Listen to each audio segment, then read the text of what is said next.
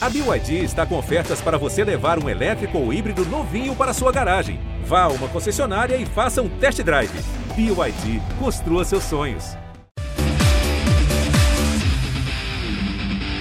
Olá, podcast Goleada chegando depois de uma rodada que foi boa demais para os goianos no fim de semana, né? Até com a classificação da Aparecidense na Série D. Temos agora no meio da semana uma rodada que tá triste para os goianos até agora. Mas nada como um dia após o outro. Vamos nos desesperar com calma e botar tudo na mesa aqui agora. Eu sou a Carly Zumi e estou aqui com o Rodrigo Castro, também conhecido como Castrinho. Bem-vindo!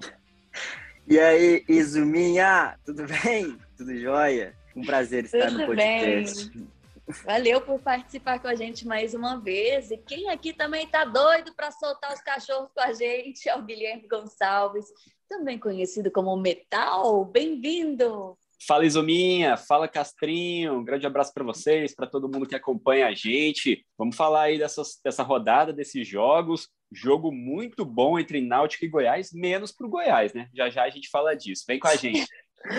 já já a gente fala de Série B, então, mas vamos começar com a Série A. O furacão passou com força total pelo Acioli, hein? estragou a festa dos torcedores que voltaram ao estádio depois de quase um ano e meio. Poxa, perder de 2 a 0 em casa, Dragão. O que, que aconteceu, Metal? Ah, não foi uma boa atuação do, do Atlético. O Dragão realmente ficou devendo bastante nesse reencontro com a torcida. Foi um jogo amplamente dominado pelo Furacão, que realmente tem um time mais qualificado, um time mais azeitado, né, que já joga melhor há, um bom tempo. Ah, não à toa é o finalista aí de uma competição sul-americana, né? Finalista da sul-americana vai estar em Montevidéu no final do ano. Então, assim, já era esperado que o, o Dragão tivesse dificuldades, mas o time jogou mal, não repetiu aquela boa atuação que teve contra o Fortaleza, faltou velocidade, faltou intensidade.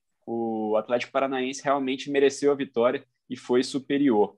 Alguns jogadores que tinham ido muito bem contra o Fortaleza não conseguiram repetir a boa atuação. Alguns exemplos: Ronald deixou muito a desejar, foi mal no lance do primeiro gol do Furacão, não acompanhou o Marcinho, ele tinha, ele praticamente joga para isso, né? Não tem conseguido ser decisivo no ataque, então ele joga mais para acompanhar o lateral, para marcar e não conseguiu fazer isso nesse lance, sai o primeiro gol do Furacão.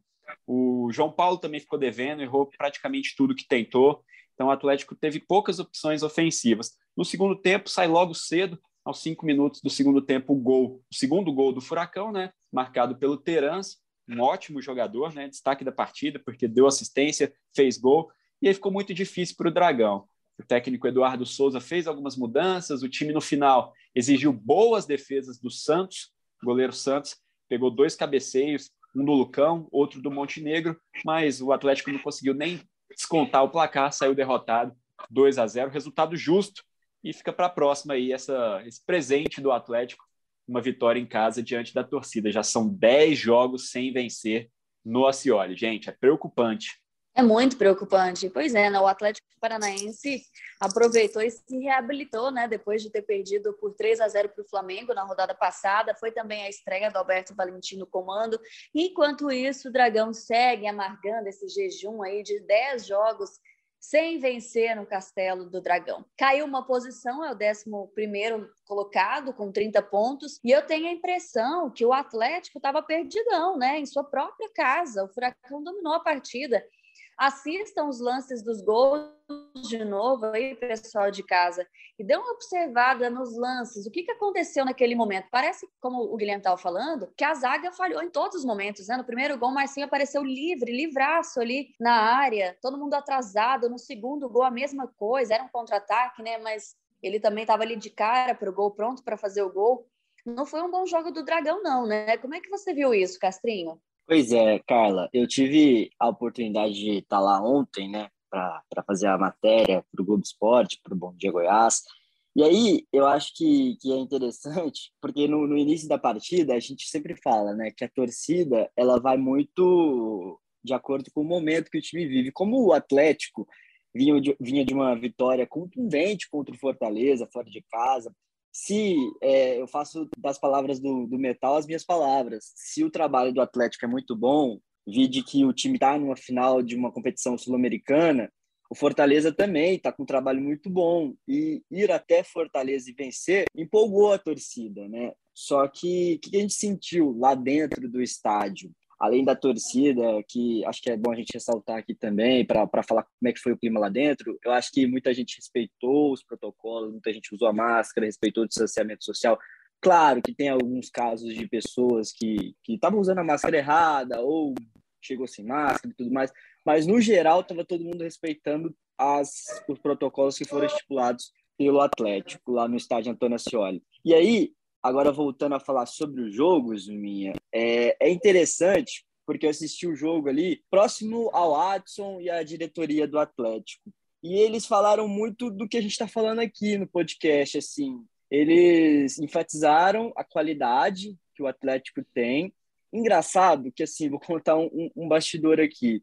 Dias antes, eu estava lá no CT do Dragão e conversando ali com os colegas jornalistas, a gente estava falando sobre esse time do Atlético Paranaense. E o time do Atlético Paranaense, se a gente for pegar os jogos anteriores e os gols que eles marcaram, inclusive contra o próprio Atlético, o Dragão, os gols são muito parecidos. A jogada é essa: jogar numa extrema, né, uma ponta do campo e virar essa jogada, né, virar essa jogada para outra ponta e pegar o, o, o jogador sem marcação ou ele finaliza, como o Marcinho fez, ou ele ajeita de cabeça para o como foi o segundo gol. Então foram duas jogadas parecidas. Eu cheguei ontem na redação falando isso para o Guilherme. Eu acho que, que foram duas jogadas parecidas. O Atlético realmente, Carla, como você disse, deu muita bobeira na defesa. Também acho que, como o Guilherme disse, a gente viu jogadores que são importantes para o time jogando muito abaixo. Assim, o Guilherme falou o Ronald, o João Paulo, estava todo mundo pegando muito no pé desses dois jogadores ontem, lá, lá no, na parte onde estava a diretoria. E eu acho que é isso, assim, o, o, Atlético entrou muito mal, o Watson falou que o Atlético entrou muito mal, foi eu, eu ouvi muita gente falando que foi o, prime, o pior primeiro tempo do Atlético nesse Campeonato Brasileiro, foi no Antônio Ascioli com a torcida de volta, foi o pior primeiro tempo. E eu acho que o que eu ouvi o Artson também falar dessas chances que o Atlético fez, realmente o Santos fez milagres ali nos momentos finais, o Atlético poderia até ter descontado. Mas o que, que o Artson falou desses lances? Esses lances, ele falou assim, o time estava desorganizado. E ele só conseguiu criar esses lances porque estava ali numa bafa, no desespero, e acabou criando esses lances. Assim, acho que, que o Adson não gostou nem um pouco do time. E eu acho que é preocupação para o técnico Eduardo Souza, que também ouviu bastante, viu, gente?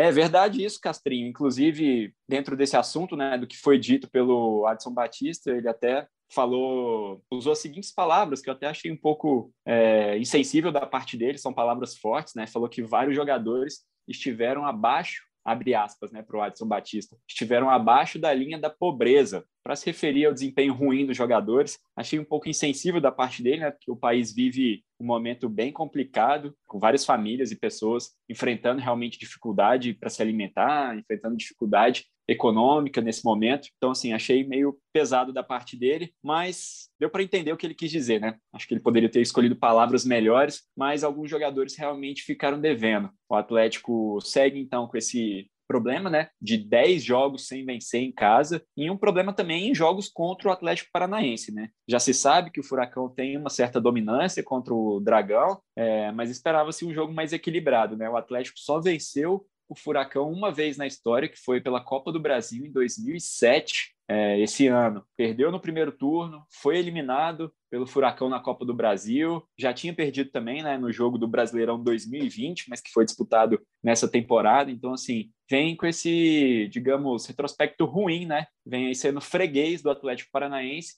e ontem não foi diferente. Uma vitória justa e dominante do Furacão dentro do Acioli nesse reencontro com a torcida. E era um dia especial, né, o, o Metal, para o torcedor do Dragão. Tava vendo o time pela primeira vez no estádio Antônio Ascioli numa Série A, né, assim, e ainda tinha esse fator histórico para o time entrar em campo. Eu acho que, só para a gente finalizar, cara, eu não sei o que, que, você acha, eu não sei o que acontece quando o time joga lá no estádio Antônio Ascioli. Você acha que é, é meio que assim, porque na maior parte das vezes, quando os adversários chegam ali no Antônio Ascioli, eu tiro adversários como Flamengo, ou Palmeiras, ou times como Atlético Mineiro, que ainda vai jogar na semana que vem.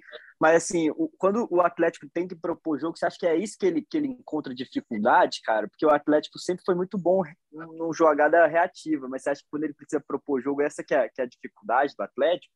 Eu acho que isso explica um pouco. Em alguns jogos, realmente, a explicação é por aí. Só que nesse jogo contra o Atlético Paranaense, cara, não, não dá para falar que o, que o Furacão ficou fechadinho, esperando o Dragão, de, de forma alguma, né? Um jogo, um time que tentou jogar também, foi para cima, é, se deu muito bem com jogadas pelo lado direito, né? Com o Marcinho e com o Nicão, ali em cima do, do Natanael. Então, assim, é um time que momento nenhum ficou fechado esperando o Atlético. Então, em tese, não era para o Dragão ter tanta dificuldade assim de propor o jogo, né? Porque teve espaço para fazer isso, mas realmente não conseguiu. Em alguns jogos, esse problema do jogo reativo se explica. Em outros, em outras partidas como essa, eu acho que não. É, eu também, eu também acho que, que, que a gente tem que, que, olhar partida por partida, mas sempre quando eu vou pensar nisso, eu, eu fico falando, nossa, será que que acontece, cara? É um, é um, um fato muito muito estranho mesmo. Beleza, então, lembrando que o Atlético agora vai enfrentar o Fluminense no sábado e é no Maracanã.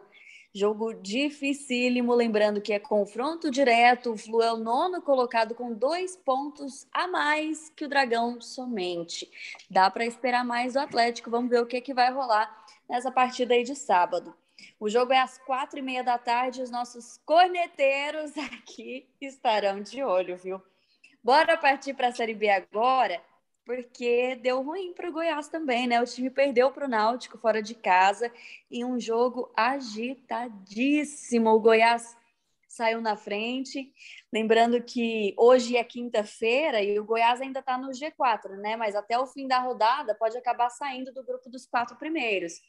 O Goiás que teve a chance de brigar pela liderança, teve chance de voltar a vice-liderança também, agora está nessa, vai e volta do G4. Está precisando de uma estabilidade maior, né, Guilherme? Ou a Série B não tem isso? Ah, tá precisando, precisa ter sim, precisa retomar essa regularidade, né, que foi uma das marcas do Goiás ao longo de toda a competição. Nesse momento, ela foi pelos ares, né, desapareceu. Nos últimos cinco jogos, o Goiás perdeu quatro quatro jogos. É, até então, né, até essa sequência ruim, esses últimos cinco jogos aí com quatro derrotas, o Goiás tinha perdido só três. Então, assim, em cinco rodadas perdeu quatro, mais do que ele havia perdido até então. E agora com um empatezinho do, CR, do CRB nessa sexta-feira, jogo contra o Botafogo, se o CRB conseguir pelo menos o um empate, já passa o Goiás e o Goiás sai de novo do G4. Mas esse jogo contra o Náutico foi, assim, um grande jogo. É, assim, a gente tem muitas críticas a fazer a atuação do Goiás, mas foi uma grande partida. Poderia ter ficado mais, poderia ter ficado 4 a 3 para o Náutico, poderia ter ficado 4 a 4 é, realmente foi um grande jogo. Foi o melhor que eu vi nessa Série B. É claro que a gente não acompanha, não consegue acompanhar todas as partidas, né? Mas das que eu vi, foi a melhor. Foi realmente um jogaço com chances para os dois lados. É, não dava para piscar, assim. Você piscava, acontecia alguma coisa no jogo. Realmente foi muito eletrizante. O Náutico foi melhor, a zaga do Goiás apresentou muitas falhas. Realmente, quando é, você tem ali um desfalque, né, o Goiás já vinha sentindo quando não podia ter o David Duarte ou o Reinaldo. Nesse jogo teve os dois, mas parece que eles sentiram ali é, talvez uma falta de entrosamento nesse retorno, né? Houve muitas falhas, bola, bolas nas costas, assim, os, os dois defensores realmente não estiveram bem. O Goiás teve oportunidades para fazer gols, as duas equipes reclamam da arbitragem, um pênalti para cada lado.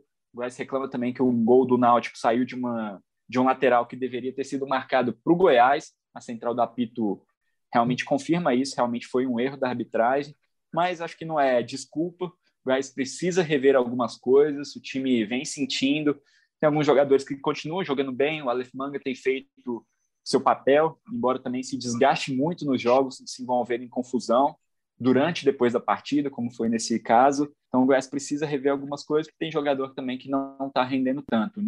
O Nicolas parou de fazer gol, né? Foi importante em determinado momento, mas parou de fazer gol. Acho que o Goiás precisa rever alguns pontos e agora vai ter pelo menos tempo para isso, né?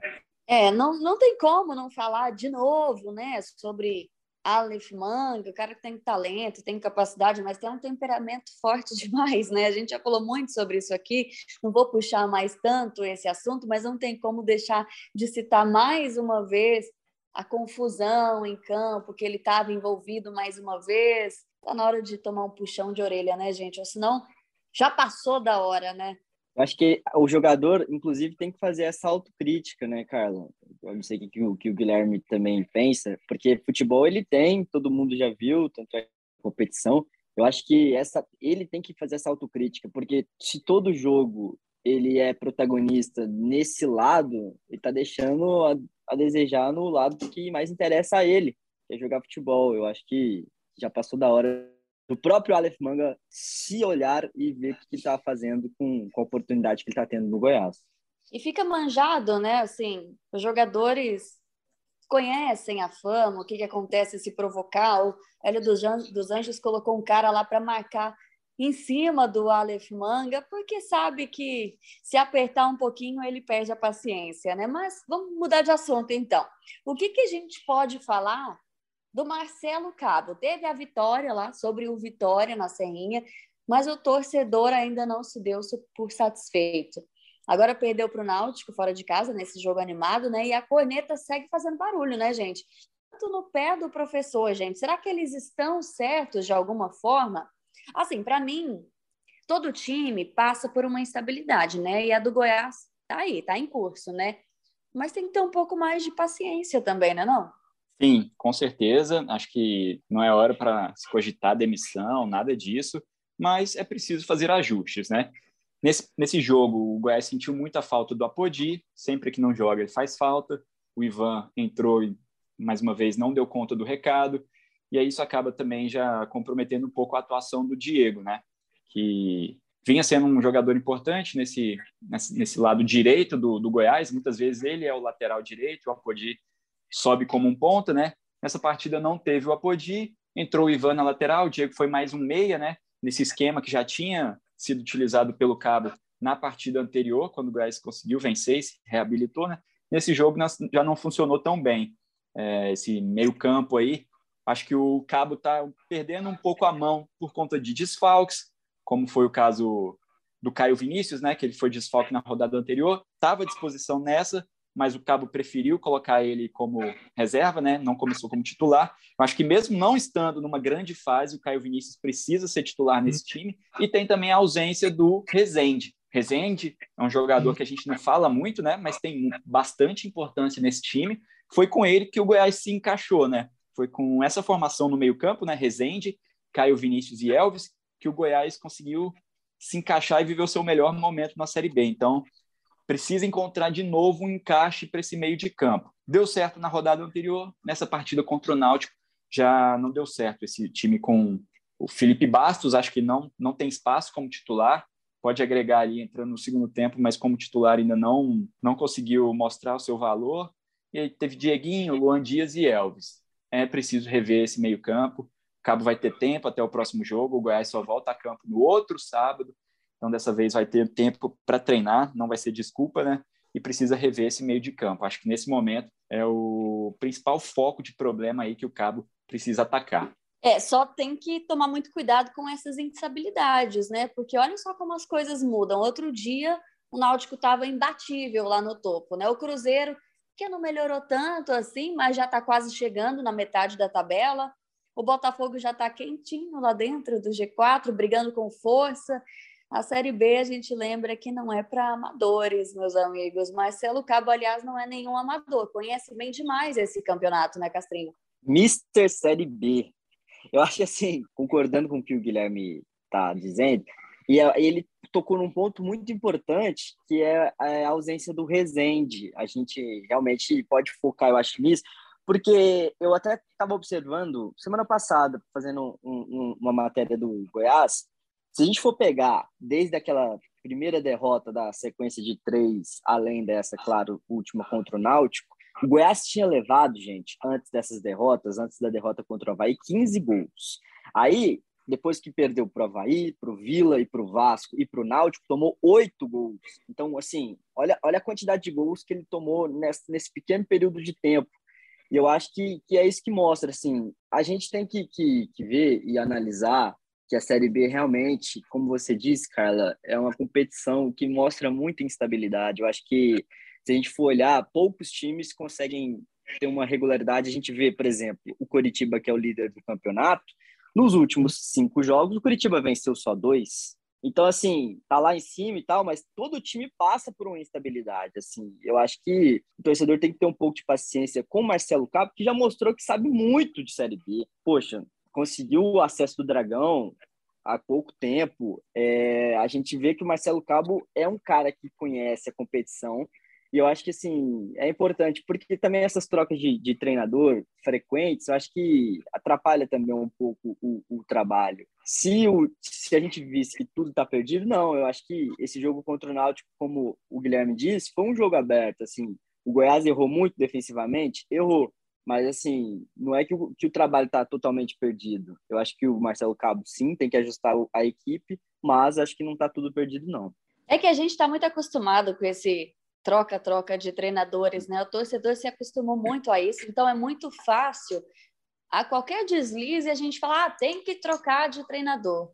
Mas a realidade não é assim. Essa nova regra também de dois treinadores por campeonato, na, na teoria é uma boa, mas na prática também não está fazendo tanta diferença assim, porque chega-se a acordos, né? Como um acordo, todo mundo sai tranquilo.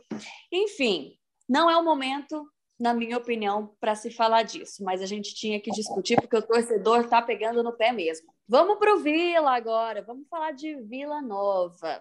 O momento é bom, né? O time está vendo a luz no fim do túnel. O Vila vem de empate contra a Ponte, em confronto direto, fora de casa. Venceu o Operário antes disso, venceu o Goiás. É pegar um embalo para agora tentar a vitória sobre o Remo, que é no Oba, né? Sim, jogo importante jogo dentro de casa. O Vila tinha um grande problema crônico jogando no Oba, né? Mas isso tem melhorado. No segundo turno já são três vitórias em casa. Então, assim, aquele fantasma de não vencer em casa, tudo indica que passou, né? É jogo importante para o Vila vencer. O Remo tem quatro pontos a mais que o Vila. Então, assim, é quase um confronto direto, né? Em caso de vitória, o Vila já se aproxima muito do Remo, que hoje é o décimo colocado. Se o Vila conseguir chegar em breve ali, nas próximas rodadas, no top 10, né? Chegar pertinho desse top 10, ele já fica com uma vida praticamente resolvida na Série B. Acho que dificilmente ele correria muitos riscos, né? 34 pontos tem o Vila Nova. Se a gente pensar naquele número mágico dos 45, faltam três vitórias e um empatezinho, né? Para o Vila fazer aí seus é, 11 pontos, não, três vitórias e dois empatezinhos, né? Para o Vila fazer seus 11 pontos, chegar aos 45 e se livrar de qualquer risco. Acho que a matemática do Vila não foge muito disso. É um jogo que seria muito importante vencer para ficar nessa condição tranquila. Acho que o Igor tem acertado muito em repetir a escalação, né? Esse meio-campo com o David, Dudu e Arthur Rezende deu bastante certo nessa sequência, né? A partir do jogo contra o Goiás. Por ser em casa, um adversário que não é nenhum bicho-papão, talvez a entrada de um Thiago Real para deixar o time mais ofensivo nesse jogo seja interessante já começar logo de início com o Thiago Real titular, talvez seja uma boa estratégia, mas vamos ver o que, que, o, que o Igor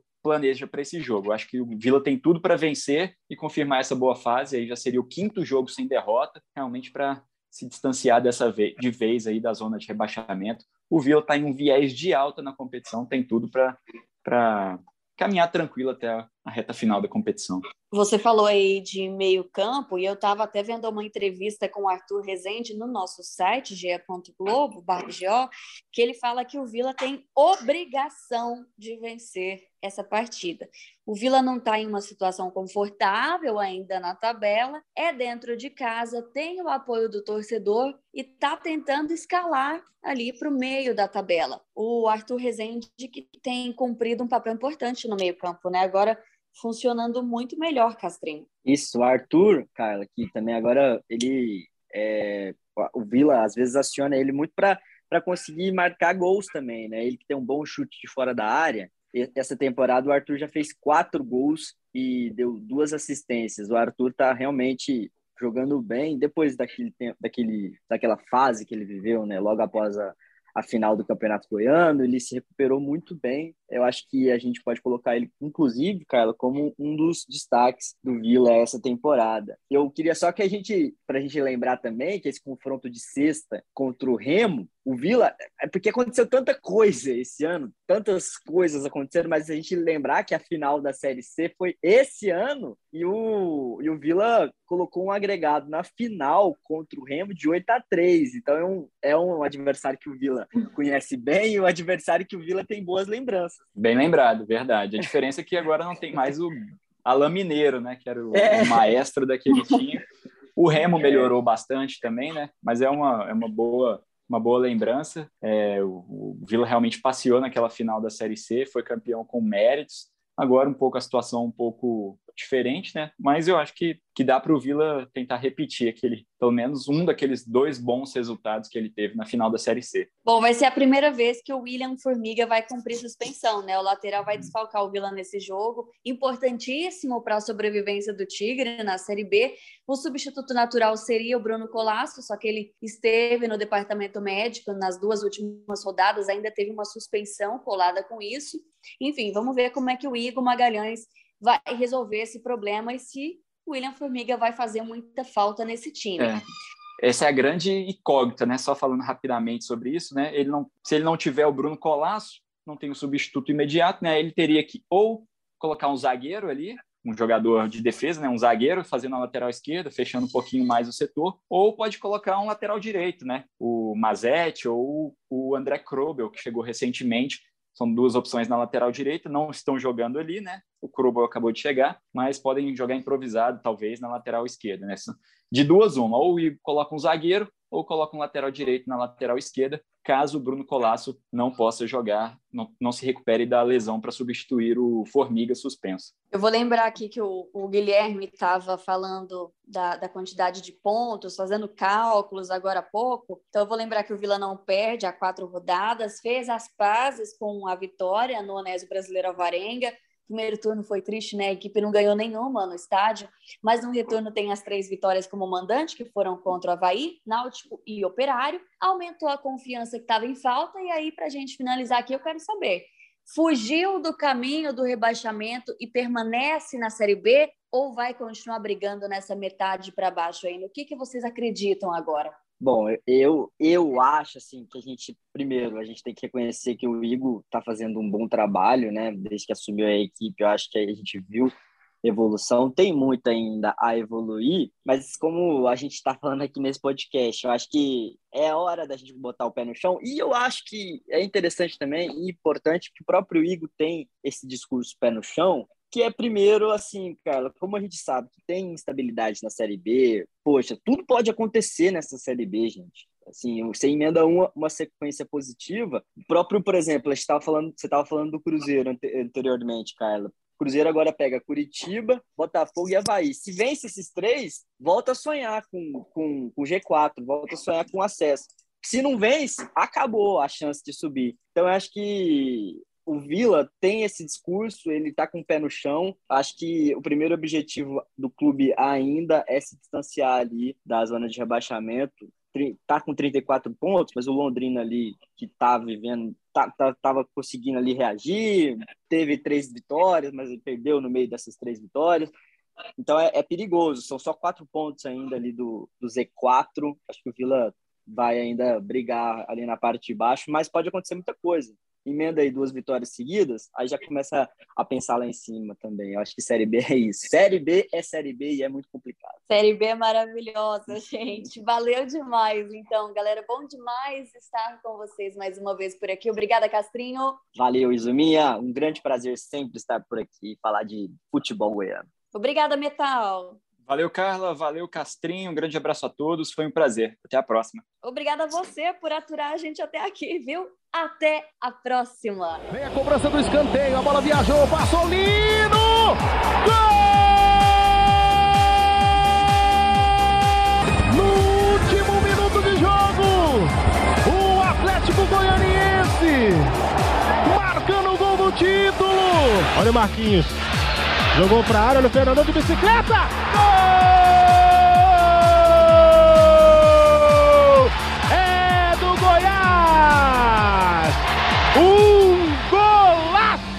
Fernandão de bicicleta. Moisés tá pintando o título. Aqui na esquerda, bateu de canhota. A bola vai entrando, chega, tira, encaixou. É nosso, é nosso, é nosso, é nosso, é nosso. É do título, meu Deus do céu. É do título, meu Deus do céu. É do Vila Moisés.